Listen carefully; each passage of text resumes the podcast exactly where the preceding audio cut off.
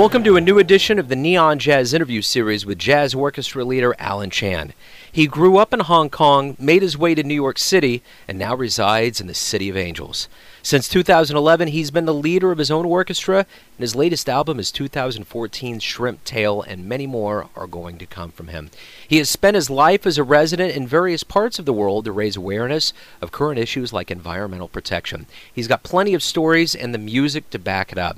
Dig this interview, my friends. Hey, Alan, again, thank you for taking some time out. It's an honor to speak with you. Oh, thank you so much. It's a pleasure to be on your show. Right on. So I'm going to go ahead and start off here, and I know that you're real good about putting your your schedule and your dates and what's going on. But in your own words, talk to me about what's going on with you. Right now, I'm. Uh, oh, I started teaching at the El Camino College in Torrance uh, just about uh, two years ago, and directing a big band. So I'm spending a little bit more time now, uh, the, doing a lot, a little bit more education, and uh, and this semester I started teaching the uh, Survey of Jazz class but on the other hand, I'm also working on a commission uh, right now at this moment uh, for the Symphonic Jazz Orchestra, uh, which is established by George Duke. It's a 67-piece uh, symphonic jazz uh, orchestra. And uh, so I'm working on this piece for their premiere uh this coming uh May, May 2017.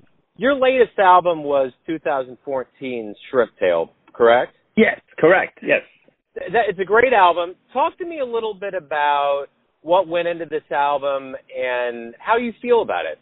Thank you. I would say it's quite magical. I didn't uh, anticipate a, a lot of the music was written between I think 2005, my very first jazz uh, big band composition, uh, to around 2012 when I wrote Rancho Calaveras. So that was that um, roughly eight or nine year period when I was uh, was studying at uh, University of Southern California, and then I went on and uh, moved uh, briefly to New York. I kind of was a bicoastal person for a while because I was studying with Jim McNeely uh, in New York City, and so I wrote a lot of tunes while I was living in LA and then part of the time in uh, New York. And I, uh, so Shrimp Tail is sort of like uh, the the very very first composition that I wrote.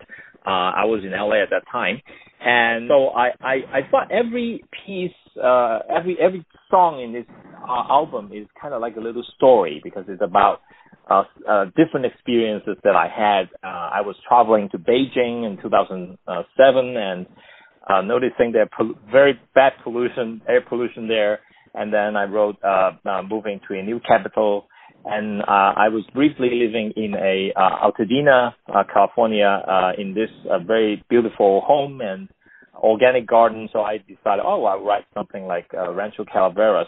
Around 2013 is when I start to put together the, the concept of an album. So we picked some of the uh, pieces that I wrote, and I decided, well, this this narrative seems to kind of work very nicely with each other. I mean, each each individual, it's kind of like a big uh, storybook, but then there's a little, um, you know, uh, episodes and uh, different uh, shorter stories, short stories. Kind of like a compilation of short stories. Perfect. Let me ask you this: Where did you grow up? I grew up in uh, Hong Kong. Um, and uh, that was still under the British, uh, you know, before 1997. Of course, that was the um, turnover to China afterwards.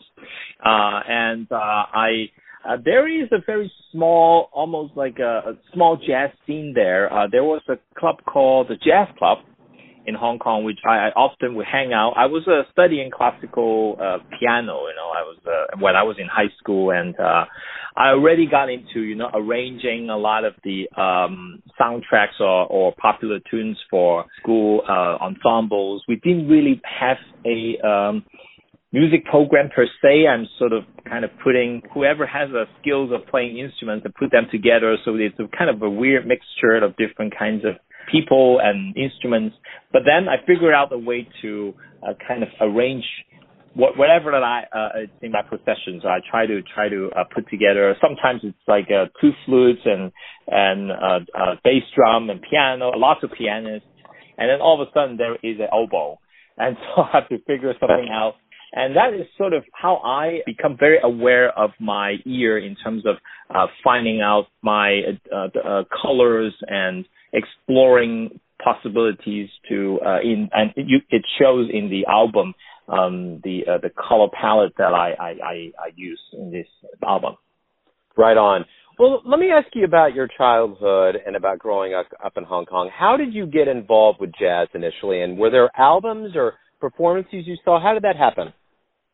It was a very different time in uh, it was in the 90s. So I grew up in the 90s and um we were exposed to mostly in hanging out in uh, record stores. I, I, I, it was like uh, I, we have a uh, couple of major brand names like Tower Records and HMV, and I think we even have a Virgin Mega store at one point. And so there is always the you know the classical session, and they usually they combine usually the classical and jazz together.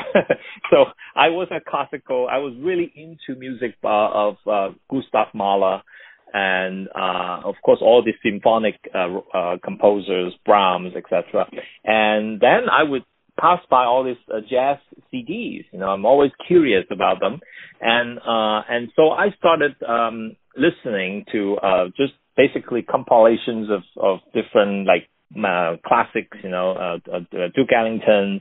Louis Armstrong, and then the new new ones like Weather Report, etc and uh, and then I kind of get into the uh, the sound of it. And we have some uh, jazz venues in Hong Kong, so I was also able to kind of absorb a little bit of that. But it wasn't until I moved to the United States, uh, I studied in at the University of Miami, where I actually uh, got really inspired, uh, especially uh, big band jazz. When did you know that you were going to get involved with jazz? Was it something that you knew early on, or did it develop over time? It developed over over time. I would say it's kind of. I decided for some reason I decided to go to. Uh, I, I attended American universities and I, I did my master's degree, doctoral degree, all in classical composition. I have uh, always the the desire of writing uh, jazz, but I wasn't really entirely sure. Um, I kind of take you know jazz piano lessons and uh, listen to a lot of CD. I have a huge collection. A lot of I have good friends that um, uh, recommend me a lot of different things. Uh, uh, sometimes a little bit weird things like uh, Uri Caine. Uh, uh, sometimes uh, Butch Morris. You know, a variety of different kind of styles. And I was all really drawn. I was really drawn into them. I thought I would just my career path would be just writing classical music that's for a very very long time. Until about actually that is like 2005 i uh, was at usc and studying and uh, i met Shelly Berg um, pianist and composer. Uh, he really encouraged me to you know dive into um, uh, writing and uh, I, I that just just kind of happened.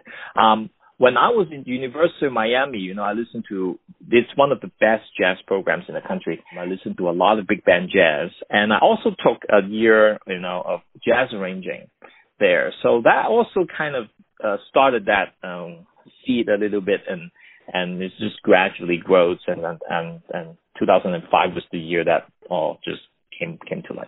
But what was it about arranging? You know, the piano is kind of a solitary, to to a good degree, instrument. Mm-hmm but you wanted to get involved with the big band and the arranging. I mean, that's a pretty big undertaking. What was so alluring about that for you? I listen to a lot of you know big band albums. I feel that there's a lot of potential in big band. Although you, we would think jazz big band is kind of a thing of the past. It's not really fashionable. It's too expensive. It's too. Uh, uh, uh but uh, I really uh, enjoy um, writing for this big kind of animal and try to explore, you know, all these little little things that we have not yet explored. There's a lot of expressions. Both, of course, there were uh, composers that I listened to, like uh, Maria Schneider uh, and uh, Jim McNeely and so forth. There's still a lot to do. We can do a lot of things of it. So that really is what I uh, drives me to kind of dive into writing for big band. I really enjoy working with a lot of people. I often tell uh, my students that I'm not really good at, uh, you know, remembering names and so forth. But every show, you know, we put a big band together. There's some uh, regular members, and sometimes we have uh, substitutes. But when I listen to each individual perform, I immediately know who they are. Like I can, like I finally have a context and connect with uh, many musicians all at the same time. So it was really, uh, to me, it's a it's a joy. So the orchestra comes together in 2011. Talk to me about the beginnings and the evolution to today. Uh, as you know, I, I was in New York a lot at that time. I was attending the BMI Jazz Composers Workshop, and uh, that usually takes me um, usually about two or three weeks, and every other month that I would basically travel to to New York, and I was just freelancers and, and doing a lot of copying jobs, and etc uh, I decided maybe I would start something in LA because I do have a lot of friends who is in the big band scene. Uh, I then uh, attended, you know, I, and I, I talked to a few people and said, well, yes, let's do it. And I curate a concert series at a church uh, in West LA, and that's where we find our first venue is to to do it uh, there. We have a kind of a boutique concert series and so we put the, the band together in uh, May 2011 and kind of test it out and see see what happens. And that's how how we began. Over time, you have done some work for motion pictures and TV shows, and you guys have had a lot of action. Talk to me a little bit about, about the projects you've worked on. There are, um, uh, of course, independent uh, films uh, that I have done when I was um, mostly around the time when I was at USC. Uh, and then um, uh, right now I am mostly doing, uh, of course, focusing on my uh, big band and working and collaborating with uh, soloists. Uh, especially, um, I started a project called Camel Walk um, just this year, and potentially also with a, a Chinese lute player Min Xiao-Fen in New York City. I am always interested in, of course, collaborating with film makers as well as poets um, I would have to say I actually have done a lot more uh, collaboration with um, uh, artists uh, than say uh, in the movie industry. Uh, I really uh, interested in, of course, the the inspiration coming from poetry and literature. And so you you you may see that one two of my songs from the Shrimp Tail um, Monte Albano Solita is actually um, narrate narrations, which is kind of unusual for big band. But I I kind of said, well, maybe we can try something different, and this is kind of a neat. Uh, I think I think that was a really neat uh, project. We we started that, you know, um, uh, the band, of course, at the uh, first at the church, and then about 2012 we start um, performing outside, uh, uh, especially um, uh, jazz jazz clubs around town, including Typhoon and Vitello's and uh, Catalina. Uh, it's very sad that actually uh, Typhoon uh, just closed the, their doors this week. um, so it's a great loss to the big band scene, but I think the, I feel very thankful to the people who have been supporting my music in the last couple of years.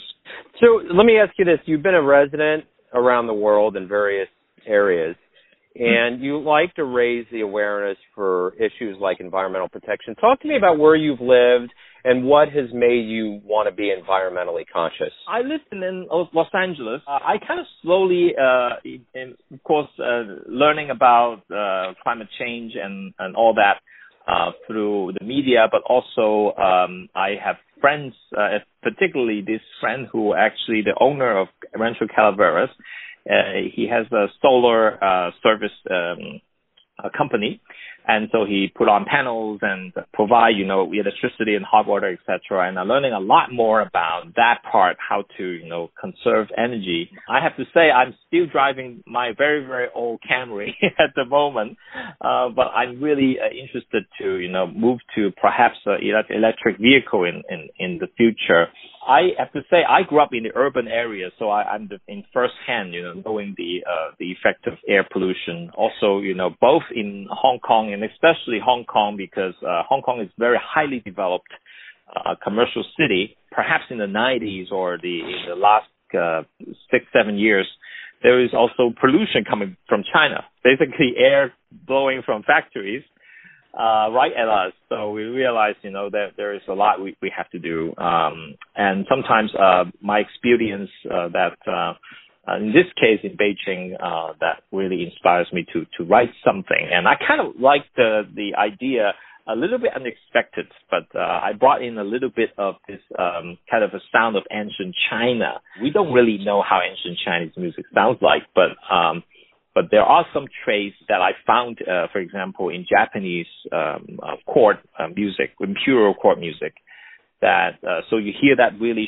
shimmering uh, sound uh, from the piccolo and flute and the kind of these two melodies kind of echoing each other. This is a very um, to me a sounded very ancient. So I thought I felt like I kind of juxtaposed that idea with something really bombastic, uh, groove-based uh, big band jazz, and so that's how the tune was put together.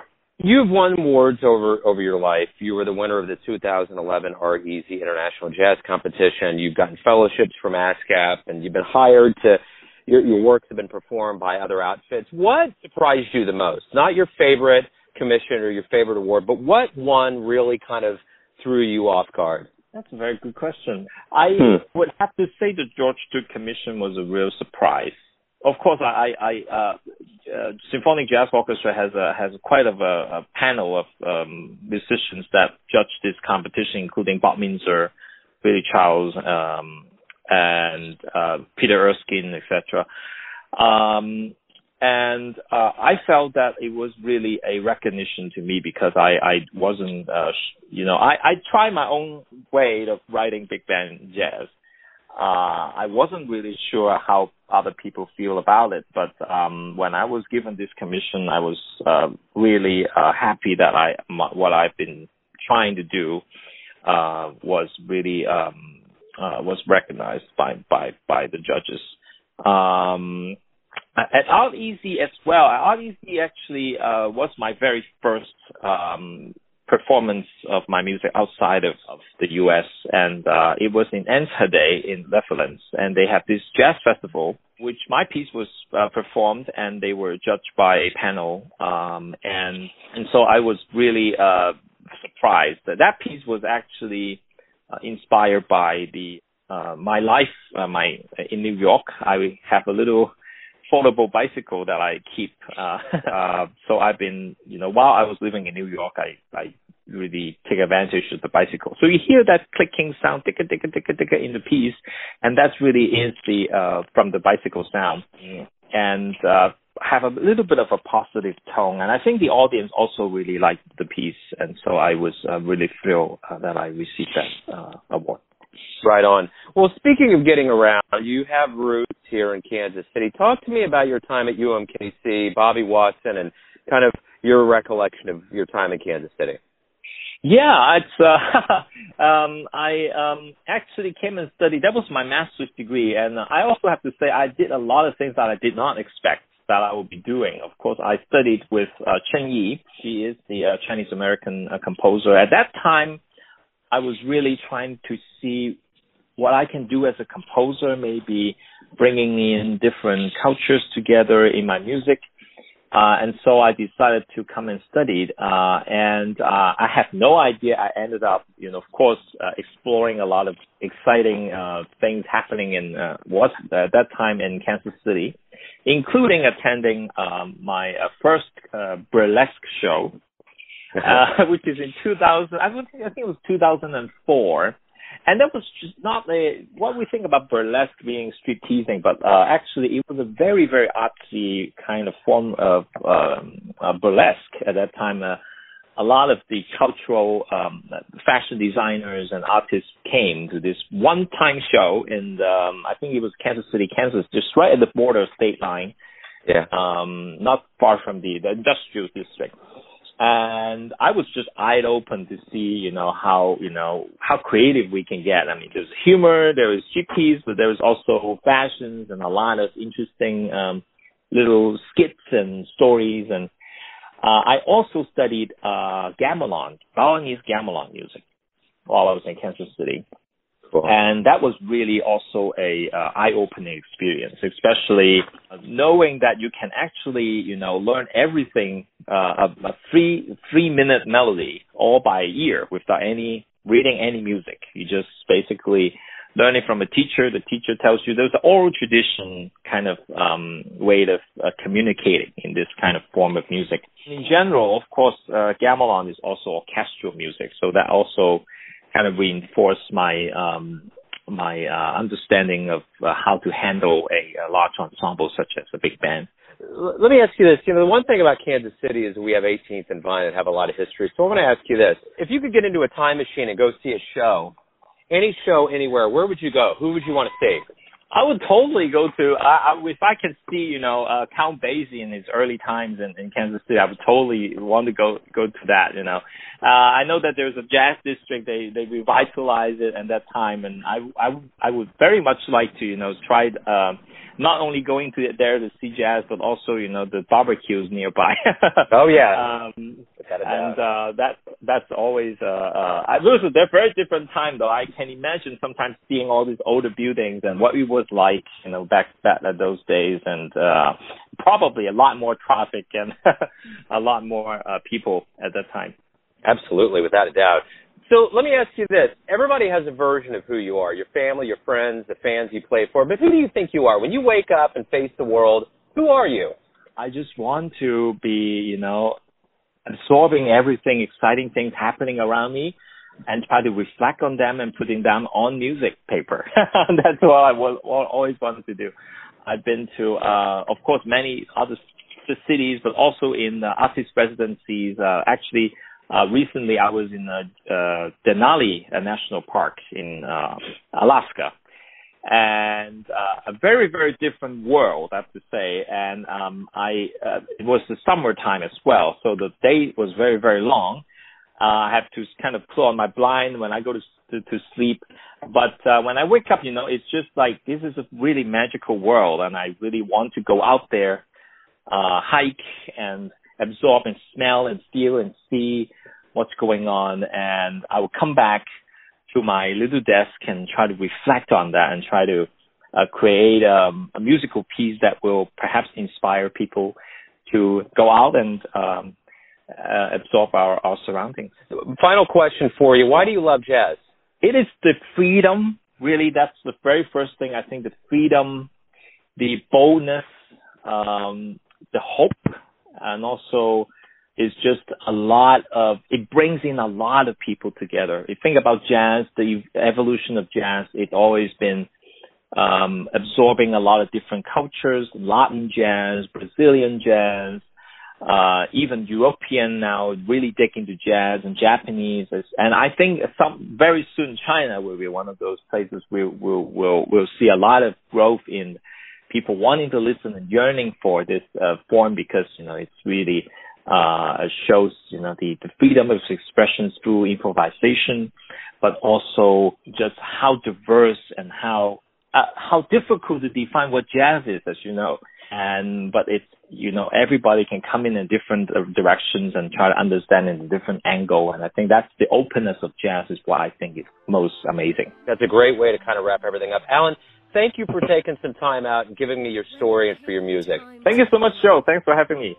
Thanks for listening and tuning in to yet another Neon Jazz interview, where we give you a bit of insight into the finest players in New York, Kansas City, LA, and spots all over the world, giving fans all that jazz. And thanks to Alan for his time and his stories. If you want to hear more interviews, go to Famous Interviews with Joe Dimino on the iTunes Store or visit neonjazz at youtube.com. And for everything Neon Jazz, go to the neonjazz.blogspot.com. Until next time, enjoy the jazz, my friends.